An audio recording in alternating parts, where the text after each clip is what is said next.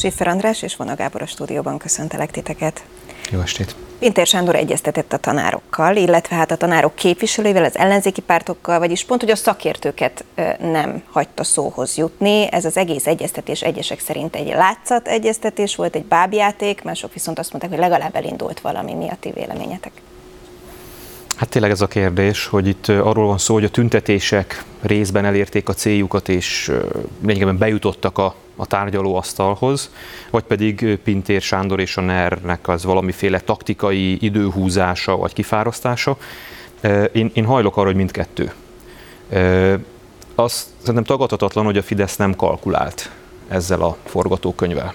Én azt hiszem, hogy a gyurcsányi mondat volt a fejükbe a tavalyi év végén, hogy majd elfáradnak és hazamennek, és nem kalkuláltak arra, vagy azzal, hogy ez még tavasszal is elkezdődhet, illetve ha kalkuláltak is vele, azzal talán nem, hogy, hogy, hogy ennyire intenzívé válik, és hétről hétre szolgáltat tartalmat úgymond a médiának, és azért az senkinek nem jó kép, amiről a múltkori adásban is beszéltünk, amikor gyermekekkel kell ott, vagy hát fiatalokkal, fiatalkorúakkal kell ott dulakodni a rendőröknek a, a, a várban, és ugye az egész egy kordorról szól, ami a, ami a percepció szerint a miniszterelnök e, védelmét szolgálja inkább, mint az építkezést. Szóval e, szerintem ez egy, ez egy stratégiai hiba volt a Fidesznek sokkal-sokkal korábban önmagának kellett volna, hogy most tette, kezdeményezni a tárgyalást. De azt elkalkulálták ezt a részét.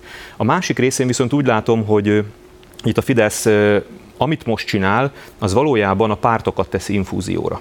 Tehát ugye az, az, az, a, az, a, az a veszély, vagy az a kérdés fönnállt, hogy ezek a tüntetések ne, elég, elég erősek voltak ahhoz, hogy a pártok fennmaradjanak korábban, de nem voltak elég erősek ahhoz, hogy valami új erő felnőjön. És ez időközben megfordult, a pártok elveszítették a jelentőségüket, a Momentum próbált talán egyedül lépést tartani, és szerintem a Fidesznek az a jó, hogyha újra visszakerül az ellenzéki pártok kezébe ez az egész történet. Ugye, ha jól tudom, a meghívás az úgy szólt, hogy jöjjönek a parlamenti pártok, és ők hozhatnak magukkal szakértőket, vagyis lényegében lefokozta a civil szervezeteket, vagy a szakszervezeteket, vagy az érdekvédő szervezeteket a Fidesz, akik csak a pártok ajtaján vagy, vagy kapuján keresztül tudnak belépni ebbe a tárgyalási folyamatra, és ezzel lényegében maga a Fidesz adott kártyalapokat most az ellenzéknek, hogy a, a, átvegyék ennek a tüntetés sorozatnak a politikai irányítását legalább részben. És szerintem ez azért jó a Fidesznek, mert az ellenzéki pártokat viszonylag könnyen tudja kezelni. Egy növekvő, bizonytalan, akár ö,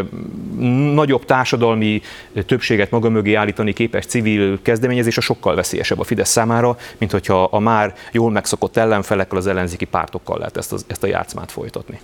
András?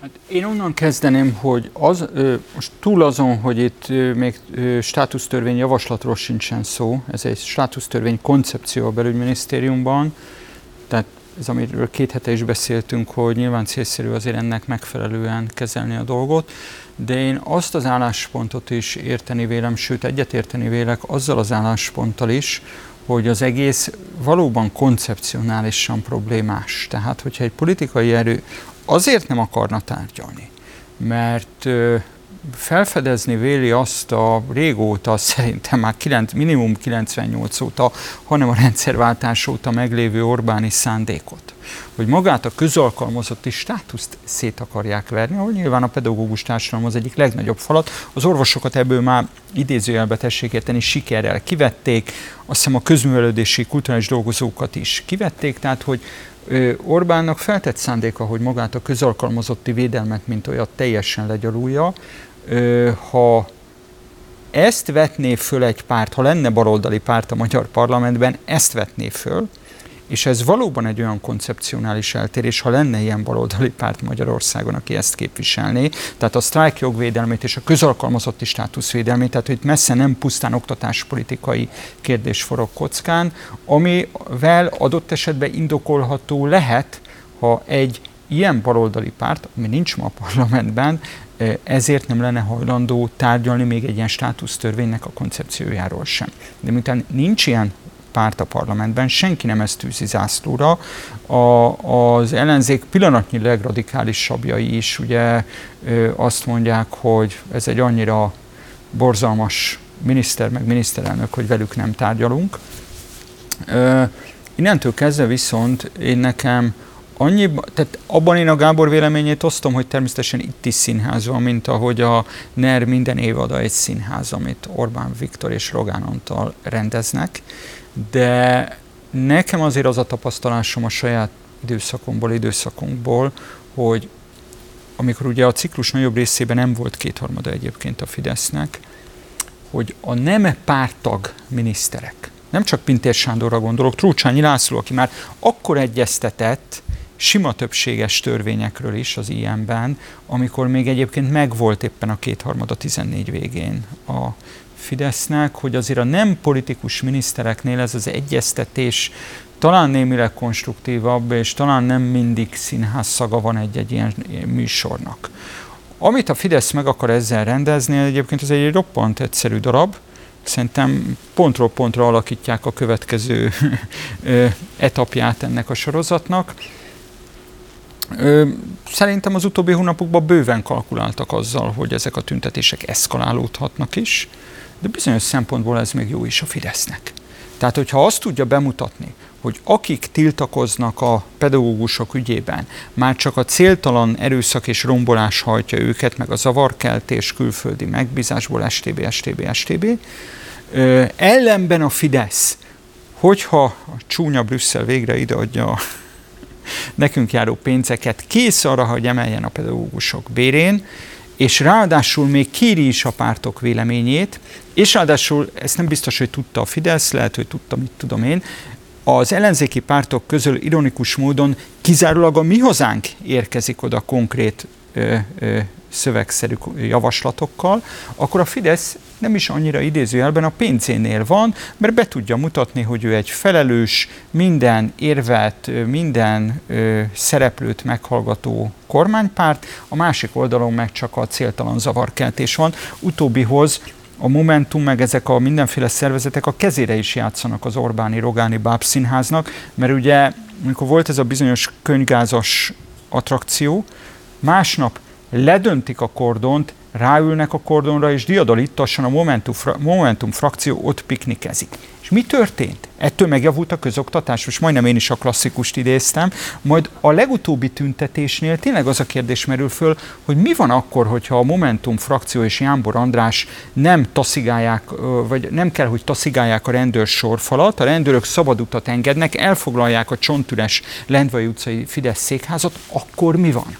Ha ez egy bábjáték, és ezt egyébként pont talán a Momentum is így fogalmazott, hogy bábjáték ez az egész, akkor igazából ez egy 22-es csapdája, mert hogy azt nem tehették meg, gondolom én, vagy politikailag megteheti az egyik ellenzéki párt, hogy nem megy el erre a bábjátékra, erre az egyeztetésre? Egyszerűen az a furcsa helyzet állt elő, hogy ennek a tárgyalásnak a létrejötte mind a kormánynak, mind az ellenzéki pártoknak érdeke volt, nyilván más-más szempontból. A kormánynak azért volt érdeke, egy picit itt vitatkoznék veled, András.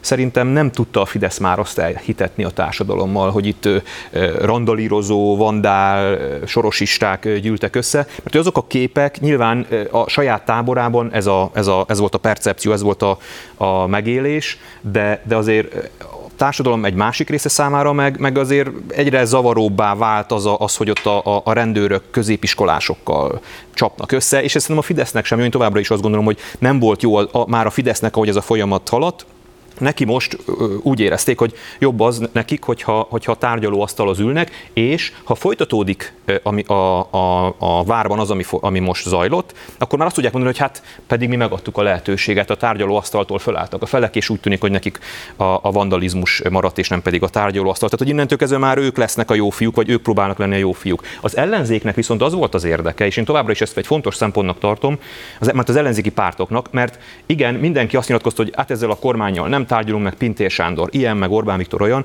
azért mindenki elment. Minden, mindenki, ott, mindenki ott üldögélt, és elkészültek a fotók, ahogy egy európai demokratikus országban szokás tárgyal a kormány az ellenzékkel, és azért mentek el az ellenzéki pártok, mert számukra viszont létfontosságú volt az, hogy a kezdeményezést ebben a kérdésben, amit talán tényleg az ellenzéki térfélnek a leg legfontosabb, társadalmilag legjobban követett kérdése, az oktatás kérdése, ne szoruljanak ki. Hát nézzük meg, hogy most olyan politikusok jelentek meg ezen a tárgyaláson, akik az elmúlt hónapokban nem tudtak odaférni ehhez a témához. Pár ilyen napirend előtti hozzászóláson kívül, amit senki nem látott meg hallott, azon kívül semmi nem történt, és mindenki az utcai eseményeket figyelte. Most lehetőséget kaptak arra, hogy nagyon sok kamera keresztüzében újra ők is kompetensnek látszódjanak. Úgyhogy itt most egy ilyen win-win üzlet történt. Akik ebben veszítettek, szerintem azok azok a civilek, vagy azok az érdekvédő szervezetek, akiknek most a DK-nak, meg a Momentumnak, meg a többi pártnak kell könyörögni, hogy beférjenek a tárgyalásra. Azért annyiban legyünk tényszerűek, hogy a, most hagyjuk, hogy milyen minőségű és milyen eredményességű, de egyeztetéseket Pintér miniszter kezdeményezett a szakszervezetekkel is, tehát azért ezt tehát nem ez az első, nem a pártközi egyeztetés az első. De ami kockázatot láthatott a Fidesz, azt gondolom, az most már nem is az, hogy abban igazad van Gábor, hogy önmagában az első olyan képek, ahol el lehetett, lehetett úgy keretezni a dolgot, hogy a rendőrök gyerekekkel szemben alkalmaznak erőszakot, az valóban nagyon kockázatossá kezdett válni a Fidesznek. Tehát, hogyha ebből sok van, meg halmozódnak az ilyen jelenetek, hogy a rendőrök erőszakosan lépnek fel diákokkal szemben, az gáz, úgymond, tehát az, az eléggé menedzselhetetlen, bármilyen rogáni boszorkánykonyha működik közben. De egyrészt sajnálatos módon a tüntetők is ezen túlfutottak, tehát akkor, amikor már Gelencsér Ferenc, meg Jánbor András, meg láthatóan nem középiskolás korú egyedek lögdösik a rendőröket, akik úckodnak attól, hogy erőszakot alkalmazzanak, akkor szerintem ezen túl vagyunk. Ö, egyrészt az is lehet, hogy ezt a pillanatot is kicsit ki akarta használni a Fidesz, hogy egy kicsit kezd úgymond vesztőbe menni a, ez az erkölcsi fölénye, vagy hogy fogalmazzak a tüntetőknek a hatalommal szemben. Erre ők ugye konstruktivitást mímelnek, játszanak, de van még egy dolog, ami ezen bőven túlmutat, és megint csak azt mondom, hogy az oktatás politikai ügyén túlmutat, hogy azért, ha egy társadalomban, ahol nyilvánvalóan vannak éles feszültségek, most nem csak, hogy ez, ez, ez a normál működése egy komplex társadalomnak, hanem azért csak van infláció, csak van a környékünkön háború, és a többi, és a többi, tehát van egy geopolitikai ütköző zóna az ország körül, az, hogyha a parlamenti ellenzék, de még a parlamenten kívüli kutyapártot is nyugodtan ide söpörhetjük, nem képes arra, hogy épeszű, normális módon kanalizálja, becsatornázza magyarul ezeket a feszültségeket, az lehet, hogy pillanatnyilag jó Rogán Antalnak, amikor a század végdiadal jelentéseit olvassa, de nem hosszú, középtávon is robban, társadalmi robbanással fenyeget. Tehát egy felelős kormány sokáig nem játszhatja azt, hogy kizárólag félkegyelmű ellenzéke van, akiken csak röhög a lakánymédia, mert ennek az árát előbb-utóbb a hatalomnak is keményen meg kell fizetnie. De még valami, hogy az viszont egy elszalasztott zicser a mi hazánkon kívüli ellenzék részéről, hogy bármennyire színháznak tartjuk ezt az egész egyeztetést. Én egyébként nem magára az egyeztetésre mondtam, hanem hogy minden ciklusan erben egy, egy, egy színdarab, amit Rogán és Orbán rendeznek, évadról, vagy évről évre, vagy konfliktusról konfliktusra, felelős parlamenti ellenzék, ha tényleg az az ambíciója, hogy a következő választáson leváltsa a kabinetet, ha bármilyen érdekből is, de úgymond szimpatot átsol neki a hatalom egy törvény koncept, nem is törvényjavaslat, egy törvénykoncepció vitájánál, én pontosan ezért tartottam lényegesnek a mi időnkben is, hogy minden törvényjavaslatnál ott kell lenni, és le kell tenni az asztalra, hogy te mit csinálnál, ha te lennél a miniszterelnök, a miniszter, stb.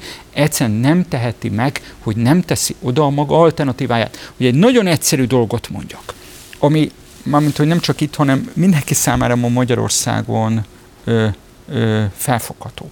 Ugye azt mondja Rétvári Bence, akivel kapcsolatban én nem lepődnék meg, hogyha ö, nem túl messzi időben ő lenne a miniszter, hogyha mondjuk a Fidesz hatalmon maradt 26-ban, ö, eléggé úgy viselkedik ma már. Hogy majd, hogyha jönnek az uniós pénzek, akkor most emelünk ugye 20%-ot, 25%-ot jövőre, 29-et pedig majd 25-be, és akkor 800 ezeret fognak keresni a pedagógusok. Csak éppen arról hallgat Rétvári államtitkár, hogy közben mekkora az infláció. Tehát Tehát én azt a nagyon egyszerű követelést sem hallom ellenzéki pártól napi 0-24-ben megfogalmazni, hogy tessék azonnal idén 50%-ot emelni a pedagógusok bérén. Mondják ezt, az ellenzé, mondják ezt az ellenzéki pártok szerintem. Az egy más kérdés, hogy ez mennyire hallatszik, vagy mennyire látjuk, meg mennyire van ez jól felépítve a kommunikációs térben az ellenzéki pártok részéről. Szerintem ez a mi időnkben is, és most is egy hibája az ellenzéknek, hogy nem tud ügyeket végigvinni. Tehát, hogy vannak fölvetések, adott esetben kifejezetten jó felvetések, és utána kicsit úgy, úgy ha, mivel kimondtuk, akkor most már meg is tettük a dolgunkat, és nincs vele további tennivaló. Tehát amit, a, amit a mondtál a Fidesznél, hogy akármit is gondolunk róla, általában inkább negatívat gondolunk róla, de föl van építve. Uh-huh. Tehát amikor valaki lép át, akkor tudja, hogy az, az egy B lépés is lesz, utána meg C. Ez az ellenzéki oldalon hiányzik, és itt, itt, itt egy mondatot engedjetek még meg. A, Mondtad András, hogy középtávon ez, ez akár robbanás veszélyt is okozhat. Mi van, hogyha a kormány esetleg azért csinálja ezt az egész színdarabot, mert a, a, a pedagógus béremelés, ami ez nem is hiszem, hogy kellene neki nyilván ez az uniós forrás, hanem akár ez saját hatáskörből is meg tudja oldani, hazugság. csak ennek az időpontját, csak ennek az időpontját kell megvárnia. Tehát nem biztos, hogy a kormány most szeretné ezt bejelenteni, vagy most szeretné eljátszani ezt a kártyát, nem hiszen jövő évben, második. vagy pedig, vagy pedig akár évvégén, amikor, a, amikor ráfordulunk a, a, az, az uniós és önkormányzati választásokra. Tehát én, én azt gyanítom, hogy talán arról van szó, hogy itt most még így cselezni kell jobbra, cselezni kell balra, végül is mező, ilyen langyos mezőnyjátékkal kell kitölteni ezt a pár hónapot, és aztán a gólt majd ősszel valamikor bejelenti Orbán Viktor Facebookon, és akkor mindannyian boldogok leszünk. Van olyan ügy, amit sikerült végigvinni, igaz öt és fél év kellett hozzá, az M3-as metrónak az átadása, csodálatosan kötöttem át. Siker vagy kudarc? Tőzsőkeres budapestiként én ezen csak nevetni tudok, mert ugye egy, egyrészt azt szögezzük le, hogy olyan még Demszki Gábor időszakában se volt, pedig ő mennyi négy ciklus csinált végig, egyetlen olyan ciklusa se volt, most Tarlóst hagyjuk is, de Demszkinek sem, hogy ne tudott volna fölmutatni olyan beruházást, amit ő kezdett el. Tehát Demszki minden egyes ciklus végén el tudta mondani a budapestieknek, hogy az én főpolgármesterségem alatt elkezdtük ezt meg ezt a beruházást. Most Karácsony Gergely mostanáig, és már nem sok van hátra, ugye pont egy év azt hiszem, egyenlőre semmi ilyesmit nem tud elmondani, hogy mit kezdett el. Mert az M3-as egy olyan történet, amit Tarlós István kezdett el. Na most én az elmúlt években szívtam a fogamat, nekem ugye nincs jogosítványom, én elég rendszeresen használom, vagy használnám a metróvonalakat. Fog, az utastájékoztatás zéró, jegyautomatába készpénzzel már nem lehet jegyet venni, de hagyjuk is ezeket nem lehetett tudni, hogy éppen most mit a... Tavaly is egyszer már átadták, én úgy emlékszem, és hogy gyorsan bezárták. Áldás. Igen, ez a harmadik. Mondjuk ebben van rutina NER alatt, mert nem emlékszem, hogy a Várkert bazárt, és azt hiszem háromszor adták el. Most egyszer átadták, utána bezárták. Fogalmam nem volt, hogy éppen melyik szakasz van bezárva, megnyitva. Most legutóbb, amikor szintén ott volt Navracsics miniszter is a főpolgármester mellett, úgy adták át, hogy kiderült, hogy hétvégén nincs átadva, és két állomáson meg nem áll meg. Most ennek miért? Miért kell hülyének nézni a városlakókat? És még egy, hogy szerintem konzultáció, tehát amit remekül átvett a Fidesztől a főváros, csak nem nemzeti konzultációnak, lakógyűlésnek hívja, én városlakóként bőven megelégednék azzal a tisztességes tájékoztatással, hogy amikor meccsre akarok menni szombat este a Fáj utcába, akkor működik-e a hármas metró, vagy ki kell mennem a metrópótlóhoz. És ezt a tájékoztatást nekem a fővárosi önkormányzat az elmúlt években nem adta meg. Erről a lakógyűlésről szeretnék majd külön is beszélni, de az, hogy Navracsics Tibor részt vett ezen, és ő azt mondta egyébként, idézem, hogy az Unió, a kormány és a főváros tud hatékonyan együttműködni. Ez egyfajta a Fidesz által lefölözése azért ennek a sikernek is, vagy igazából ez egy demokratikus országban így kellene, hogy működjön? Hát nyilván egy demokratikus országban így kellene, hogy működjön, és megvan ennek a maga romantikája, meg szépsége, de és még akár azt sem tartom kizártnak, hogy Navracsis Tibor, aki, aki azért egy ilyen kompromisszumos karaktere volt mindig a, a Fidesznek, ezt tényleg így is élte meg. De valahogy nekem az volt az egész kapcsán az érzés, amikor néztem azt a képet, hogy jön le a mozgó lépcsőn Navracsis Tibor és Karácsony Gergely, hogy az volt az érzésem, hogy, hogy ez egy ilyen, ilyen, ilyen nerfricska volt valahogy, hogy, hogy, hogy még e, abban a pillanatban is, amikor kicsit Karácsony Gergely végre tudna egy picit szerepelni, akkor még azért oda tesszük Navracsics Tibor, tehát hogy ugye azért 50 százalékát, vagy valamennyi százalékát elvesszük ennek a tartalomnak, de én az ő védelmében, hagyd tegyem azért ide, a, ha már a Pintér Sándornál te is mondtad, hogy legyünk korrektek, vele szembe is, hogy mármint Karácsony Gergelyel szemben, hogy lehet, hogy minden ciklusban Demszki és Tarlós idején is volt lehetőség arra, hogy valaki valamit elkezdjen és befejezzen, de azért ennyire beszorított helyzetben nem nagyon volt még főpolgármester, mint Karácsony Gergely. És most nem csak arra gondolok, amit úgy általában mondani szoktunk, hogy a, a kormány elképesztő nyomás alatt tartja a fővárost, mert ugye ez, ez valóban így van, és jól láthatóan a Fidesz számára a főváros a stratégiájában inkább egy ilyen a bűnös városként jelenik meg. Az, ellen, az ellenfél, amelyel küzdünk, és amelynek Karácsony Gergely vezetője. De itt van egy benső szorítás is, tehát egy harapófogó van, ott van a DK, amelyik, amelyik ugye belülről tartja folyamatosan sakban Karácsony Gergelyt is, és lehet, hogy nagyon rossz indulatú vagyok a DK-val, de, de én nem vagyok benne biztos, hogy a DK középtávú stratégiai terveiben egy sikeres Karácsony Gergely szerepel. Tehát, hogy, hogy én azt is el tudom képzelni, hogy a, a DK stratégái azok úgy gondolkodnak, hogy jó, hát a főváros nehéz helyzetben van, a főpolgármester csúszkál, de végül is akár a legrosszabb helyzetben is tudunk nyerni. Mi van, hogyha szépen kivéreztetjük Karácsony Gergelyt, és majd ha nem is most, de valamikor idővel betesszük a saját emberünket. Egy percet van most válaszolni. Két do- dologba vitatkoznék ezzel. Az egyik, hogy én úgy emlékszem, hogy Demszki Gábor szinte soha nem kormányozott úgy Budapesten, hogy neki tiszta SZDSZ-es többsége lenne. Az első ciklusában vele, vele nem túl baráti viszonyt ápoló Ungár Klára féle Fideszsel, utána pedig a szocialistákkal kellett verekednie. Egy. Kettő, tök igazad van, hogy itt árnyalott, amiben árnyalott karácsony teljesítmény, egy, egy dologot felejtesz el, nem kell hülyeségeket, meg betarthatatlan, meg be, betartani nem kívánt dolgokat ígérgetni. Hát azt minden politikus megteszi. Oké, okay, de utána nem kell csodálkozni az elszámolásnál. Tudnék, miért kellett, már elindult a hármas metró felújítása, azt hiszem, ő a kampányba beígérte a légkondicionált metrókocsikat. Minek? Másrészt beígérte a Városház Park megnyitását, fel nem fogom, hogy azt a Covid, a Fidesz vagy a DK akadályozta meg. A mai napig nincsen megnyitva. Na innen folytatjuk egy nagyon rövid szünet után, és beszélünk majd arról is egyébként a török választás előtt még, hogy mit jelent ez a fővárosiak megkérdezése, szerintetek ez egy újabb konzultáció-e?